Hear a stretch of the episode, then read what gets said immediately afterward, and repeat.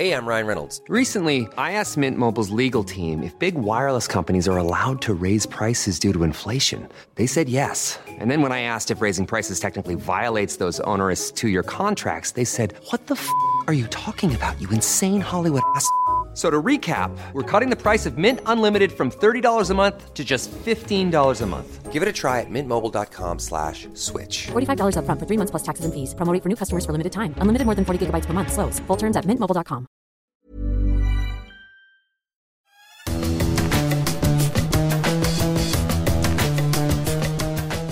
Salut les fous du volant, on est bien heureux de vous retrouver pour un nouvel épisode de votre podcast consacré à la Formule 1. On est donc quelques heures après la conclusion de ce Grand Prix de Singapour et alléluia, ça n'est pas un vainqueur issu de l'équipe Red Bull qui s'est imposé à Singapour. Évidemment, Carlos Sainz a remporté ce Grand Prix. On va commencer en s'occupant du cas de l'Espagnol Sainz, choisi par Ferrari et qui a tout contrôlé pour aller chercher la première victoire des autres cette saison du côté de Singapour.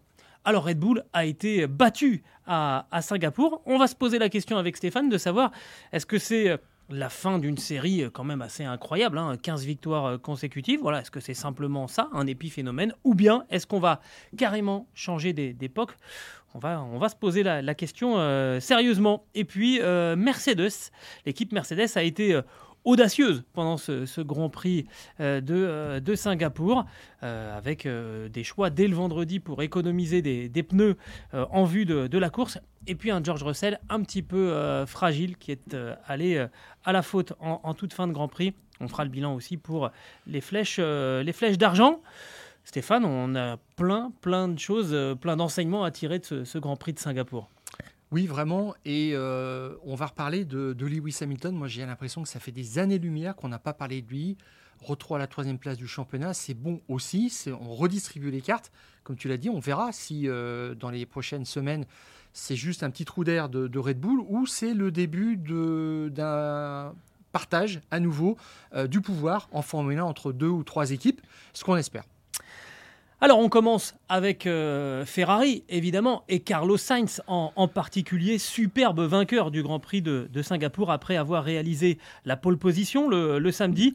Carlos Sainz, il a tout simplement donné le sentiment de tout maîtriser. Alors pendant la qualification déjà, où il a quand même modéré son effort parce qu'on voyait bien que les pneus avaient du mal à tenir sur l'ensemble d'un tour, et puis ensuite pendant le Grand Prix, où il n'a fait aucune faute, où il s'est même permis finalement de relâcher un petit peu la pression à un moment pour se protéger assez paradoxalement des Mercedes en redonnant volontairement le DRS à Lando Norris qui était en 2e position. Enfin, stratégiquement, c'est quand même un petit bijou réalisé à merveille par la Scuderia Ferrari.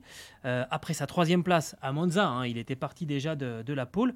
Carlos Sainz a fait une rentrée magnifique. Et maintenant, on va se demander s'il n'a pas pris tout simplement l'ascendant sur Charles Leclerc. On a évoqué le fait qu'il prétendait à la place de numéro 1 chez Ferrari et qu'il ne l'obtiendrait sans doute pas. Et quelque part, avec ce qui s'est passé ce week-end, j'ai envie de dire, est-ce qu'on est sûr de ça ? Il n'avait jamais réalisé de podium avant Monza. T'imagines un petit peu, là, coup sur coup, il vient de remettre les choses en place chez Ferrari.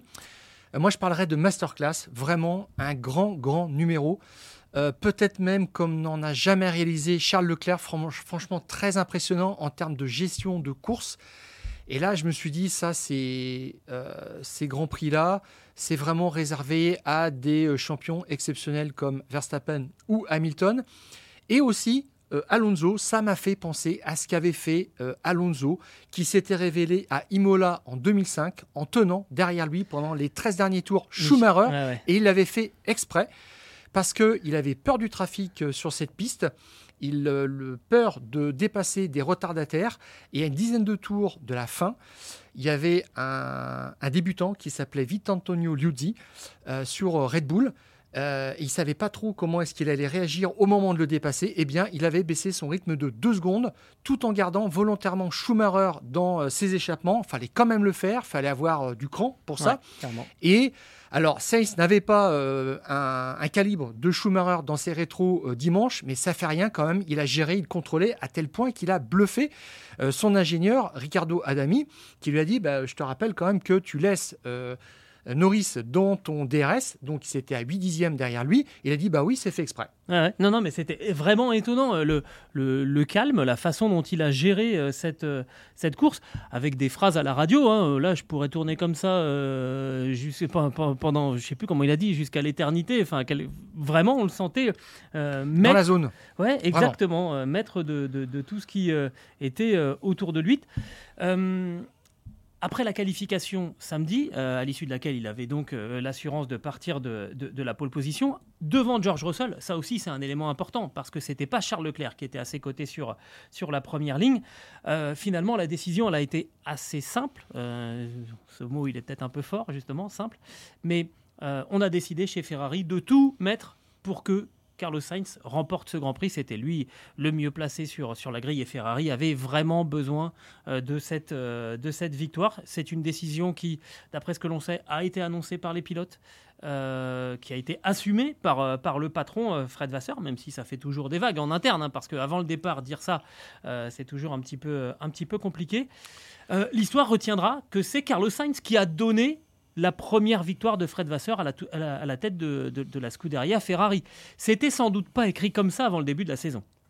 C'est aussi là quelque part un acte de naissance de Fred Vasseur chez Ferrari, qui est arrivé de façon très très prudente parce que il y avait un environnement de médias, il y avait beaucoup de gens liés à l'ancienne administration de Mattia Binotto et il fallait pas tout bousculer pour bousculer.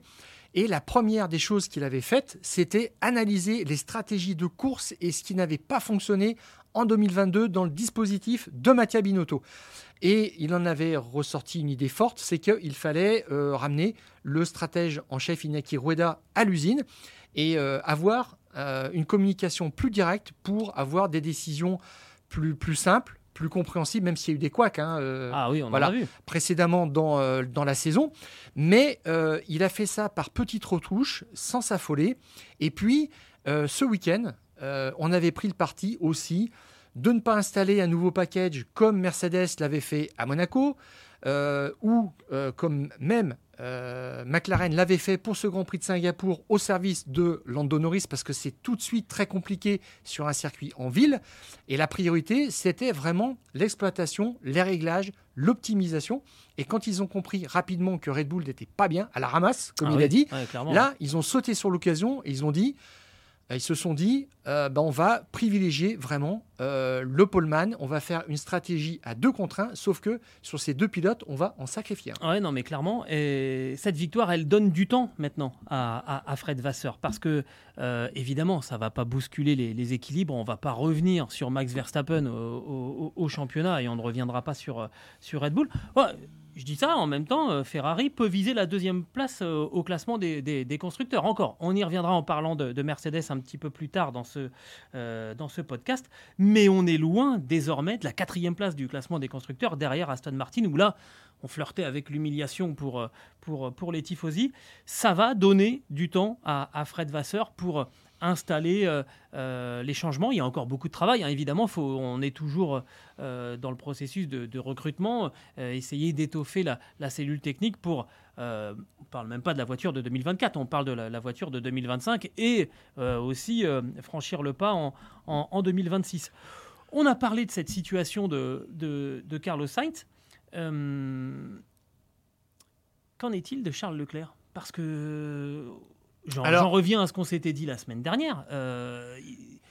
Carlos Sainz ne sera pas le numéro 1 chez Ferrari. Ok, là, ça fait quand même plusieurs Grands Prix qu'il a le dessus sur le Monégasque. Là, il a quand même fait, pour moi, le plus beau week-end de sa carrière. Est-ce que ça ne va pas finir par fragiliser, affecter, mettre en difficulté Charles Leclerc ? Tu as dit que cette victoire achetait du temps à Fred Vasseur dans sa gestion de l'équipe. Ça lui achète aussi de la paix. Tout simplement parce que peut-on jusqu'à avoir présent, la paix quand on est à la tête de la Scuderia. Le clan Sainz le pointait du doigt comme le patron de Charles Leclerc, le fils préféré, etc. Partisan. Carlos Sainz, senior, le double champion du monde des rallyes, Mais depuis, de toute façon, les années Red Bull, hein, depuis la première saison de son fils en Formule 1, au contact de Max Verstappen, donc de Jos Verstappen, il a toujours dit que son fils était désavantagé, etc. C'est toujours la même histoire. Et que moi, je trouve qu'il avait eu des propos outranciers après Monza en disant quand Leclerc est devant, il y a des positions qui sont figées. Et puis, quand c'est mon fils, en fait, Leclerc a le droit de l'attaquer. Bon, c'est un petit peu plus compliqué que ça. Il faudrait juste qu'il se souvienne l'année dernière les circonstances dans lesquelles Sainz a gagné son premier Grand Prix à Silverstone. Leclerc avait été complètement, lamentablement sacrifié. Bon, et je dirais même trahi. Est-ce qu'il avait été sacrifié ou est-ce qu'on avait été très, très mauvais du côté de Scuderia? Derrière, je sais pas. Et là, c'est vrai que ça a été un choc. On a tout de suite compris ce qui se passait quand on demande à Charles Leclerc de maintenir un gap, un écart de 3 secondes, puis de 5 secondes, quand même, ce qui est incroyable. On a même l'impression en fait qu'on lui annonce ça en direct et qu'il savait qu'il fallait qu'il soit au service de son leader, donc il fait le job. Pneu tendre, c'est quand même pas facile. Il fait déjà un premier effort. C'est une option quand même qui est assez risquée. Ouais. Pour dépasser Russell au départ, ça marche très très bien et on demande encore plus. Et là, il comprend de toute façon qu'il n'a aucune marge pour négocier parce que Red Bull est loin derrière, ne va pas gagner. Et que c'est la chance de l'équipe. Voilà, il ne peut pas être le fossoyeur de l'équipe. De toute façon, il en fallait un qui gagne et c'était ça le plus important. C'est ce qui s'est passé. En fait, Charles Leclerc, il a perdu le Grand Prix à la qualif samedi. Ah ben alors, il l'avait perdu. Il l'a dit d'ailleurs. Il l'avait perdu de 67 millième à Monza. C'est ce qui le séparait de la pole position signée Carlos Sainz. Et là, il l'a perdu d'un petit peu plus de 79 millième, je crois. Ça veut dire que 79 millième à cause d'une petite erreur dans le virage numéro 17. Ça, c'est ce qui sépare.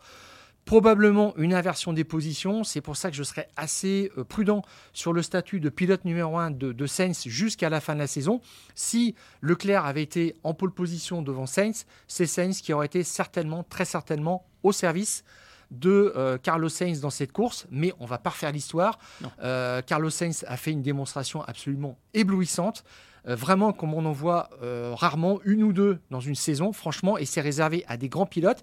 Il a peut-être changé de dimension, dimanche. Oui, c'est exactement ça, en fait. Peut-être qu'on a franchi un cap maintenant pour Carlos Sainz. C'est tout le mal qu'on lui souhaite à lui et à la Scuderia.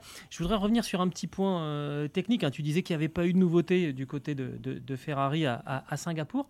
J'ai cru comprendre, moi, qu'il y avait eu un nouveau wing. Oui, tout à fait. Alors, sur la voiture. Je ne parle pas d'un package d'ampleur, mais sur des circuits, c'est même pas spécifique, mais il y a peut-être toujours un peu une variation qui n'engage pas grand-chose en termes de dépenses financières, parce que les équipes maintenant sont tenues par le budget cap. Voilà.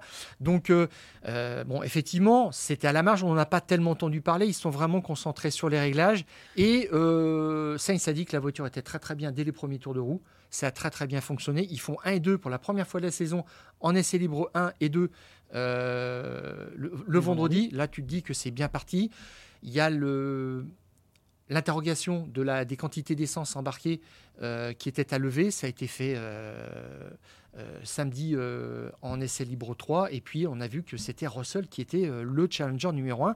Le décor était planté pour la course.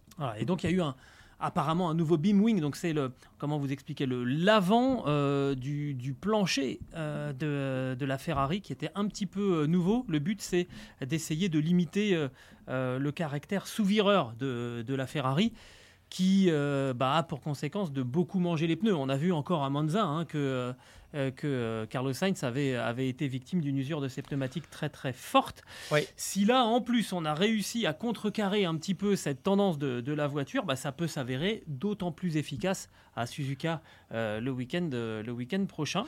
C'est vraiment ce qu'on peut souhaiter pour relancer complètement la saison.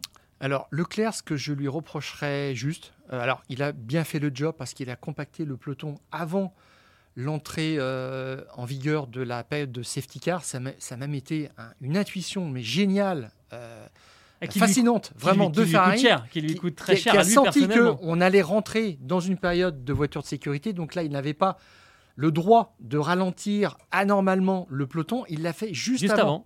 Incroyable, en prévision d'un double arrêt. Donc là, tout était prêt, mais il l'a payé au prix fort parce que...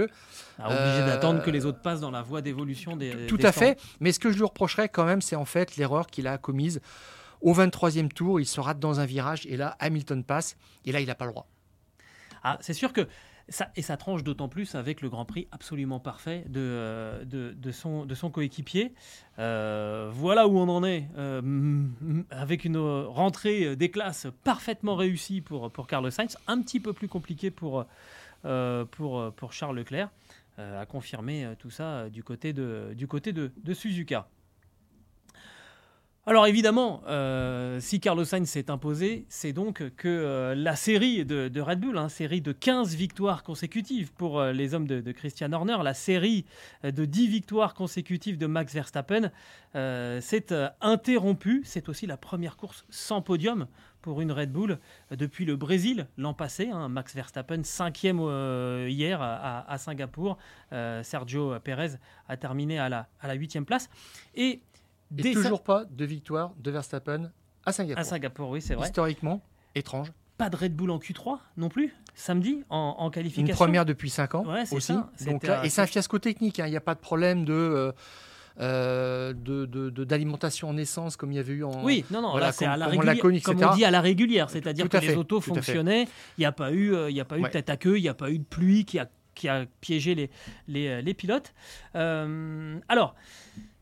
Ce qui a beaucoup intrigué dans le paddock, c'est que ce manque de performance là, des Red Bull, qui s'est senti dès le vendredi, est arrivé à un week-end où on a appliqué une nouvelle directive de la Fédération internationale de l'automobile concernant la rigidité de certains éléments aéros. On pense essentiellement aux ailerons avant et arrière. Et il y a aussi des éléments qui sont sous le plancher, qu'on ne voit pas, mais qui étaient concernés par l'entrée en vigueur de cette directive technique qui est la TD018, pour tout vous dire.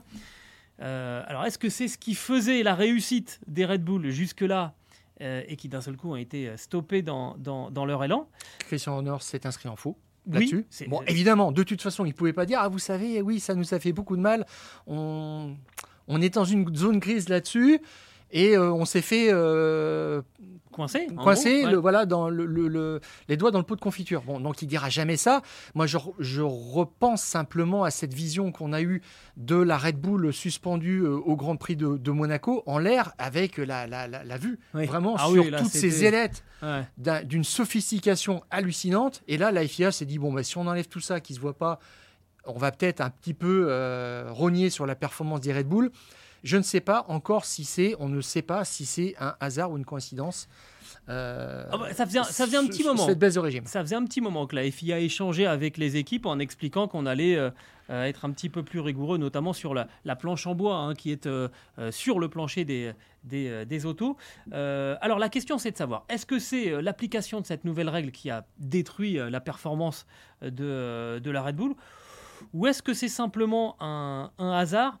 Avec le fait que Singapour, déjà, c'est la piste qui évolue le plus, 3 secondes. Le plus entre le début et la fin du week-end. C'est une piste sur laquelle, au moment où on enregistre notre podcast, les gens roulent avec leur voiture de tous les jours. Ouais. Donc forcément, c'est pas un circuit. On est arrivé du côté de chez Red Bull.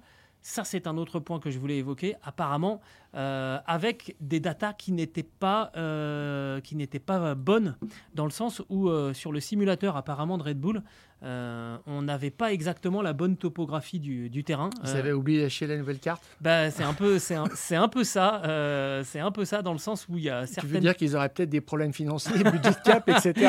Ça serait extraordinaire. Je ne sais pas si c'est ce qui coûte le plus cher, mais si. de ce que j'ai entendu... C'est en dizaines de milliers d'euros, quand même. De ce que j'ai entendu, il y avait des bosses sur le circuit l'année dernière qui n'étaient plus là cette année, parce que tout simplement, à Singapour, on a refait une partie du revêtement et qui n'avaient pas été pris en compte par le simulateur. Donc, en fait, les datas, d'un seul coup, les simulations, ne sont plus bonnes. Et quand on a posé la voiture sur la piste vendredi, sur une piste qui était encore verte, Verstappen s'en est sorti sur la première séance d'essai libre, mais plus on avançait, moins la Red Bull parvenait à avoir de la performance. Il a vite grogné quand même, du survirage à l'excès, alors que lui, il aime justement avoir un train arrière léger et un avant précis, mais il n'avait même pas de grippe à l'avant. Il se plaignait beaucoup aussi des montées et des descentes de rapport de boîte. Ça a été très, très sensible à ça, hein. Vraiment.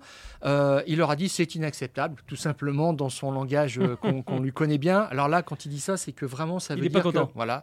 Et puis, alors, vu son attitude aussi pour aller à la pesée, après la qualif, une fois éliminé, son physio ne l'a même pas suivi jusqu'au bout. Donc, c'était pas la peine, il fallait le laisser tranquille ces cas-là. Et pour avoir eu des échanges avec des personnes qui étaient sur place dans les couloirs et dans l'environnement direct de Max Verstappen après la qualification, il y en a plusieurs qui nous ont dit, mais il y en a un qui m'a dit, j'ai cru qu'il allait me bouffer dans le couloir, quoi. Donc là, il y avait vraiment une vraie contrariété. On a beaucoup joué sur la hauteur de caisse chez Red Bull, que ce soit pour celle de Max Verstappen, pour la voiture de Max Verstappen ou pour celle de Sergio Pérez. Qui n'était pas bien du tout non plus, oui, hein, Pérez, vraiment. En fait, la Red Bull, elle a cette capacité à rouler très très bas sur le train arrière sans provoquer de rebond, alors que toutes les autres voitures sont obligées d'être un petit peu plus hautes pour éviter ce marsouinage. Sauf que à Singapour, vous êtes quand même obligé d'augmenter un tout petit peu la hauteur de caisse, parce que même si on a dit qu'il y avait moins de bosses, il y a quand même des bosses et que ça a manifestement bien compliqué la tâche des ingénieurs.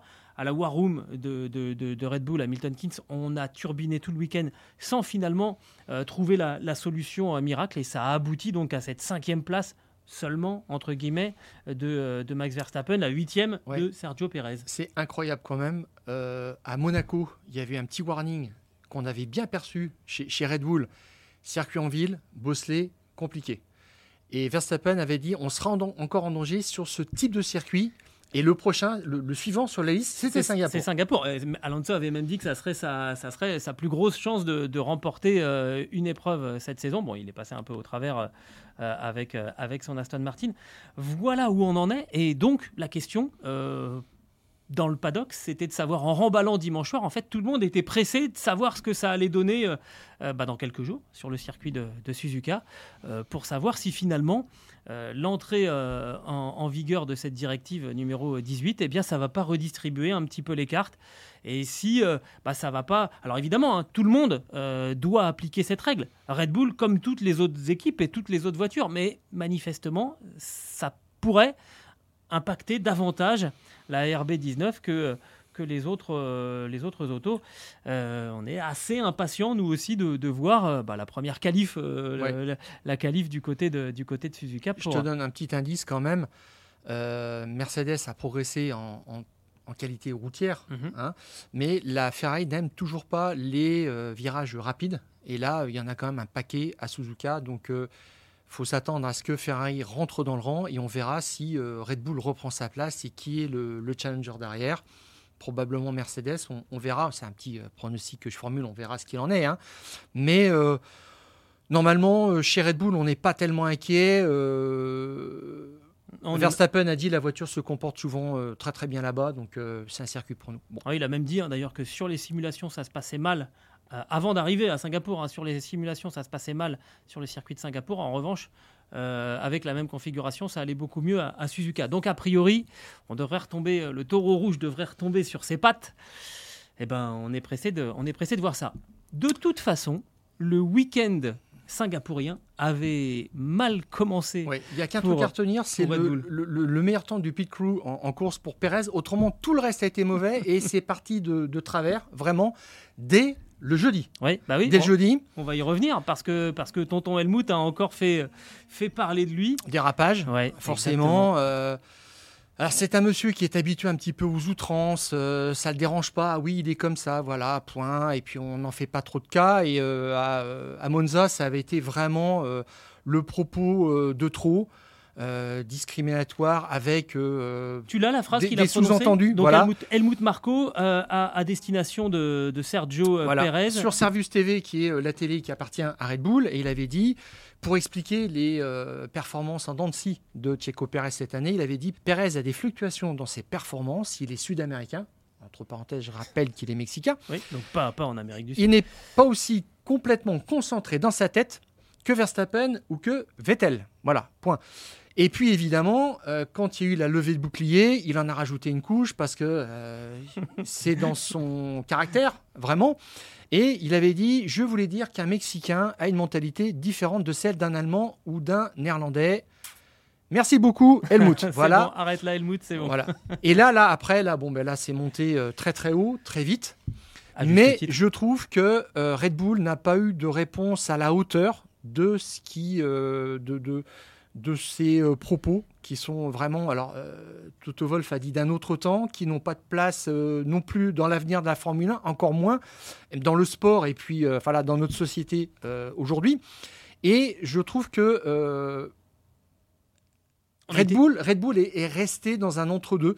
Ils ont fait une mise au point sur Sky, la télévision anglaise, en disant qu'effectivement, ils ne cautionnaient pas ce genre de propos, que le racisme et la xénophobie n'avaient pas leur place dans le sport et dans la société. Très bien, mais ils n'ont pas condamné fermement. Et le lendemain, il y a Christian Horner qui donne une conférence de presse, ce qu'il avait, il avait donné un rendez-vous à la presse, aux médias.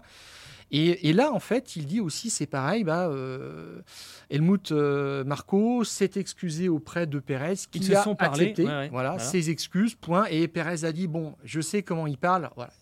De toute façon, j'ai compris qu'il ne voulait pas dire ça, mais bon, il l'avait dit quand même. Mais t'imagines si Sergio Pérez dit de toute façon, Helmut Marko, c'est un gros bip, bah, il se fait virer dans la minute, il peut pas le dire. Donc, le problème, ça ne devient plus par rapport à ce qu'il a dit par rapport à Pérez, mais vraiment un propos qu'il a tenu par rapport à quelqu'un d'autre. Voilà, une personne lambda, pilote ou autre. Voilà.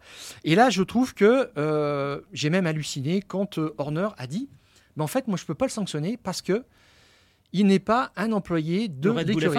Voilà, tout à fait. Alors, techniquement, je dirais, juridiquement, c'est vrai. Il a toujours été un conseiller spécial auprès du président, du PDG de Red Bull, Dietrich Mateschitz. Ouais. Voilà, c'est ça qu'il avait placé à la tête de l'écurie pour dire bon, bah, tu organises le rachat de Jaguar Racing et puis tu recrutes et on y va, c'est parti.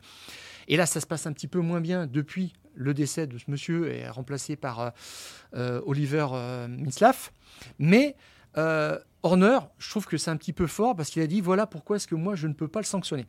Et il dit bien qu'il n'appartient pas directement, qu'il n'est pas un employé de Red Bull Racing. Très bien. Et souviens-toi du propos que nous avait tenu Pierre Waché quand on l'avait eu en invité dans Les Fous du Volant. On lui avait dit mais en fait, est-ce que, j'avais posé cette question, est-ce que... Helmut Marko, justement, il n'est pas le lien idéal entre les pilotes, parce qu'il a été pilote lui-même de Formule 1, vainqueur des 24 heures du Mans, pour faire l'interface entre le pilote et la cellule technique, etc. Et Pierre Waché nous avait dit quelque chose d'extrêmement intéressant, qu'on réapprécie rétrospectivement. Il avait dit, en fait, Helmut Marko, il est tout le temps sur les circuits, mais il n'est pas à l'usine. Ça veut dire, en fait, qu'il n'est pas un employé de Red Bull F1. Et à l'époque, eh bien, il y avait la question de savoir si trois écuries étaient en train d'enfreindre le règlement financier, le budget de cap en Formule 1. Parce que dans ce budget de cap, il y avait une question qui se posait clairement, est-ce qu'on doit compter le salaire d'Helmut Marko dans les comptes de Red Bull.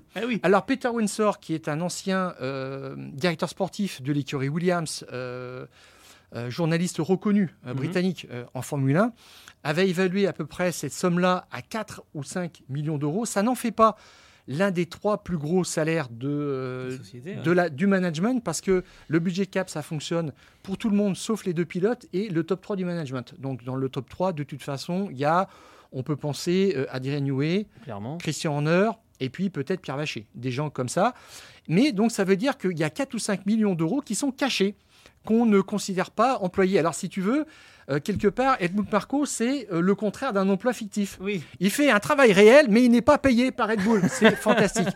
Et ce qu'a dit là, vendredi... Par contre, les boulettes, elles sont pas fictives non plus. Horner, ce qu'il a dit, c'est que ça confirmait, il tenait à insister sur le fait que, finalement, Helmut Marko n'est pas un employé de Red Bull et que donc, on ne peut pas compter son salaire dans le budget de cap. Et ce qui s'est passé depuis, là, notre interview avec Pierre Waché, c'est que toutes les écuries ont reçu l'agrément de la FIA, comme quoi elle n'avait pas enfreint le règlement. Mmh. C'est fantastique. Donc, voilà. Donc il y avait quelque chose, voilà, c'était caché derrière. Alors c'est vrai qu'on nous a dit après, mais oui, mais alors il travaille pour quand même les pilotes, c'est un peu fort, il fait de la communication, il est intégré à l'écurie. Donc c'est ça qui est un petit peu extraordinaire.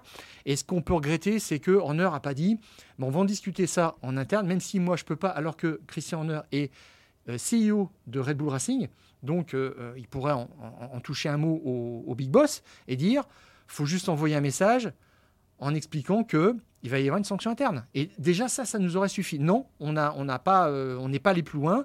Et donc, Helmut Marko pouvait continuer à dire ce qu'il voulait, jusqu'à quand même l'avertissement de la FIA, qui est très clair, et je pense qu'il n'y en aura qu'un. Elle a dit, c'est une figure de la Formule 1 reconnue, et c'est quelqu'un qui doit se tenir à un comportement éthique, clairement. Et je pense qu'à la prochaine incartade, on lui enlèvera son pass F1, il n'aura plus accès au paddock, et ce sera terminé. Un petit peu comme on l'avait fait avec Nelson Piquet. Avec Nelson Piquet, avec Bernier Clestone aussi, parce que là aussi c'est pareil, il a entre guillemets un palmarès assez chargé en termes de dérapage. Donc ça veut dire quand même que Helmut Marko maintenant il est surveillé et qu'il ne peut plus dire n'importe quoi comme il le faisait jusqu'à présent. Voilà pour cette parenthèse sur Helmut Marko. On va passer au troisième acte des Fous du Volant aujourd'hui, en évoquant le cas de Mercedes, avec ce nouveau podium pour Lewis Hamilton. Mais finalement, un Grand Prix de Singapour, Stéphane, qui va laisser un goût un petit peu doux-amer à Toto Wolff et à son équipe, parce que on avait fait une belle qualification, mine de rien. On est passé tout près de la pole position pour George Russell. On a été proactif pendant la course, avec une initiative qui était quand même très très courageuse, pendant la voiture de sécurité virtuelle après l'abandon d'Esteban Ocon. On décide finalement de remettre en jeu les places qui étaient presque assurées, de deuxième notamment pour George Russell, en faisant rentrer les deux voitures. En plus, les deux voitures, parce qu'il restait pour chacune des deux un train de pneus neuf médium, ce que n'avaient pas les adversaires, et en se disant, allez, maintenant on met des pneus neufs et on essaye de remonter sur la quinzaine de tours qu'il restait à négocier. Ça a failli marcher. Sauf que George Russell, dans le dernier tour, s'est fait piéger et est allé taper le mur. Pourtant, les deux Mercedes, elles étaient 2 secondes plus rapides que toutes les voitures sur cette dernière partie de course. C'est le 5e podium de la saison pour Mercedes.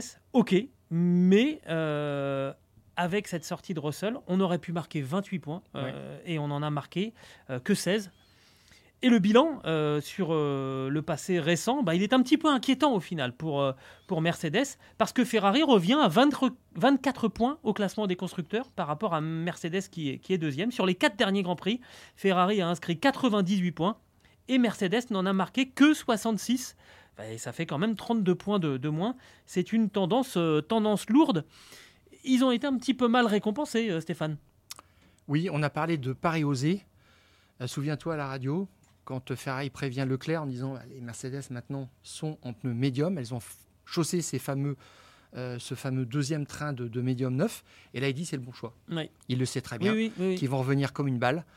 Et Hamilton a dit assez honnêtement, il nous a quand même manqué entre 5 et 10 tours. Oui. Voilà. Donc, pour faire sauter le verrou, il y avait encore du chemin. Mais ce que je retiens aussi, c'est que Hamilton a fait un Grand Prix plein. Peut-être que son meilleur Grand Prix reste encore l'Australie, je ne sais pas, il termine tout près de Verstappen. Mais il a remontré à nouveau toute l'étendue du pilote qu'il est, assez malin finalement. Quand il coupe le premier virage qui dépasse 2 pilotes, il sait très bien qu'il va devoir rendre les positions. Mais au moins, il se met hors d'atteinte. Mais il se met hors d'atteinte parce qu'il sait que derrière, ça peut bousculer.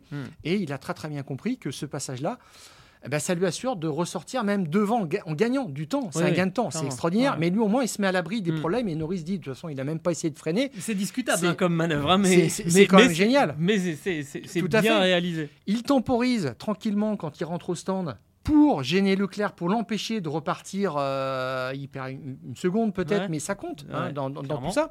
Parce qu'il vient juste, il se présente juste après Russell à son stand. Mais il y a une petite temporisation, il sait très bien ce qu'il fait. Là, ça a été brillant, son dépassement sur Leclerc, il lui met un petit coup de pression, Leclerc craque, il passe tout de suite, et on voit ce que ça a fait pour la suite, ça a été déterminant. Et puis au 24e tour aussi, il embarque un petit peu au large Pérez. Pérez se plaint en disant « mais en fait, il m'a sorti pour dépasser ». Et qu'est-ce que fait Hamilton ? Eh bien, 3 tours plus tard, il se dépêche de dépasser Verstappen. Comme ça, la FIA ne peut pas lui dire, tu rentres ta position, c'est fini. Donc ça, c'était extrêmement malin.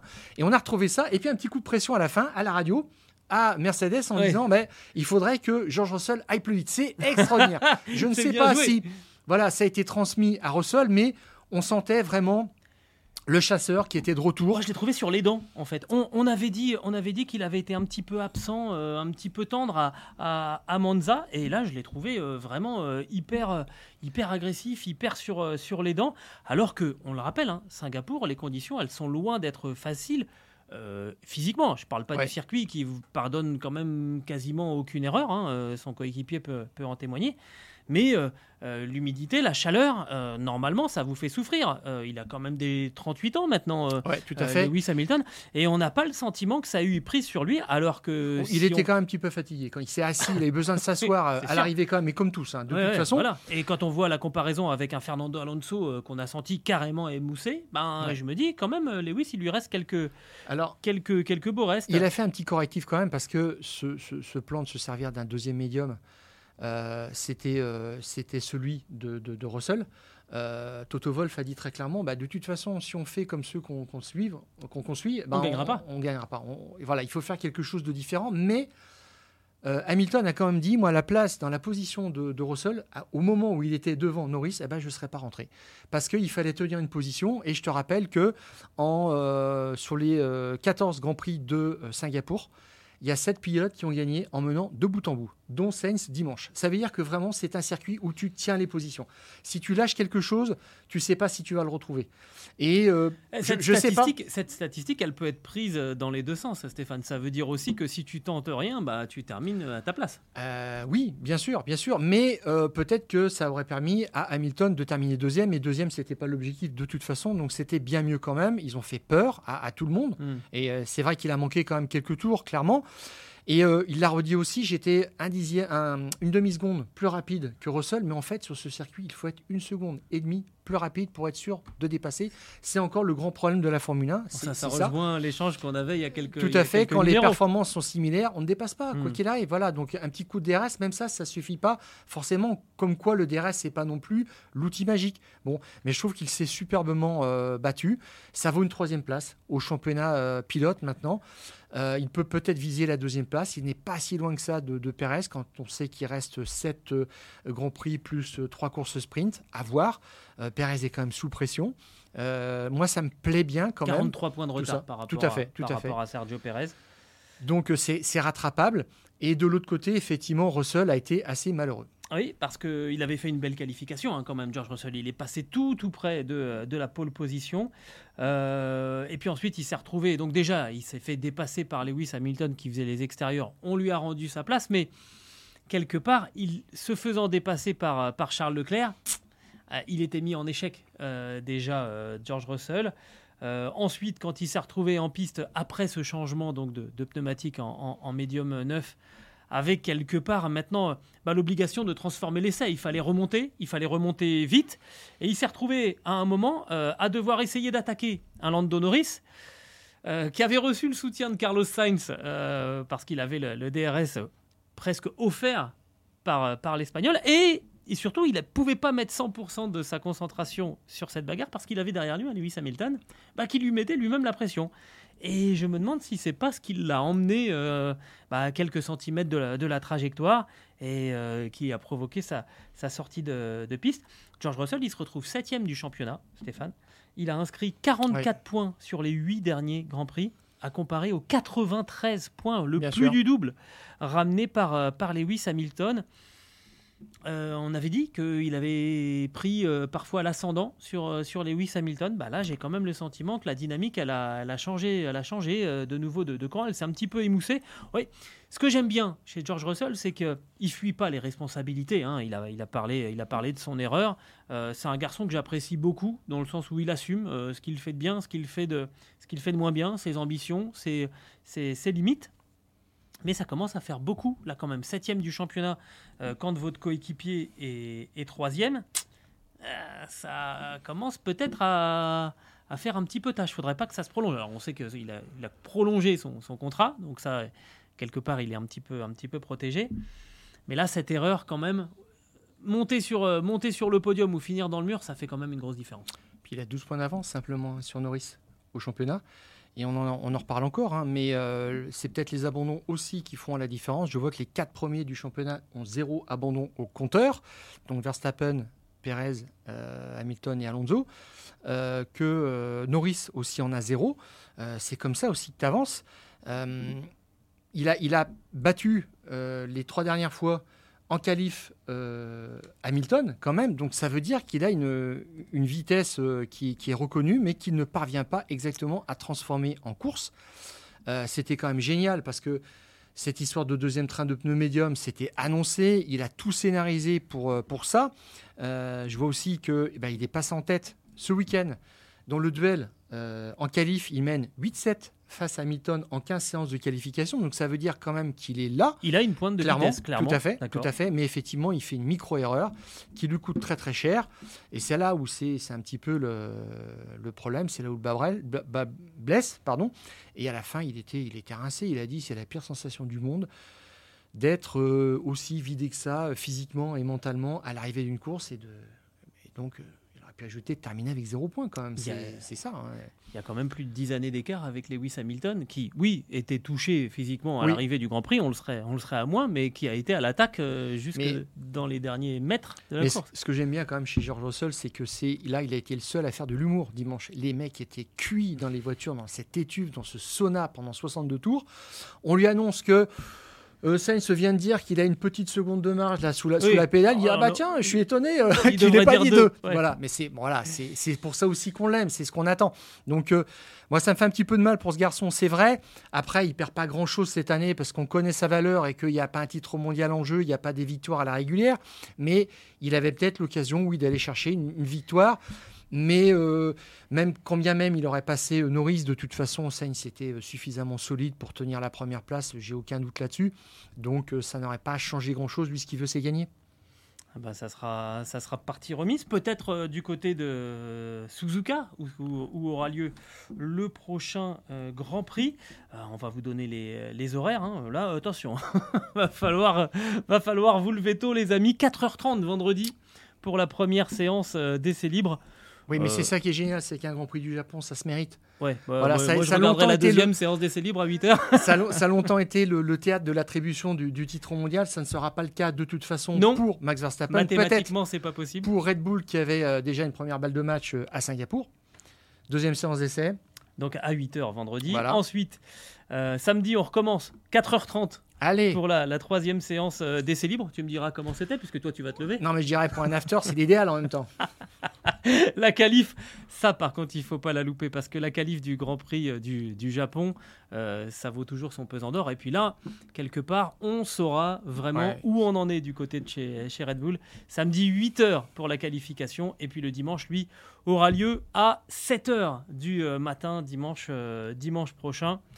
Évidemment, on reparlera de tout ça juste après dans Les Fous du Volant. Ce podcast qui est à retrouver sur toutes les bonnes plateformes d'écoute, de Deezer à Spotify, en passant par Acast ou par Apple Podcast. N'hésitez pas à nous donner 5 étoiles et à vous abonner. Et de cette manière, vous recevrez les nouveaux épisodes directement sur votre smartphone. Stéphane, on se quitte sur ces belles paroles. On met nos réveils tôt, vendredi, samedi, dimanche. Magnifique. et d'ici là. Et Toto Wolff, qui ne sera pas directeur d'équipe à Suzuka parce qu'il subit une intervention chirurgicale en Autriche. Et c'est Jérôme D'Ambrosio qui le remplacera. Et je n'aimerais pas être à sa place s'il y avait une stratégie façon Singapour à mettre en place, parce que là, il aurait l'impression qu'il joue sa carrière sur un dimanche. Ah, mais c'est bien, en tout cas, c'est bien de voir que Jérôme est en train de s'installer aux côtés de Toto Wolff. Ça fait longtemps qu'on le voit désormais tout à fait. Aux côtés du patron de la firme à l'étoile. On lui souhaite le meilleur pour ses débuts officieux. D'intérimaire chef de chez Mercedes. Bon, d'ici là, on coupe le contact.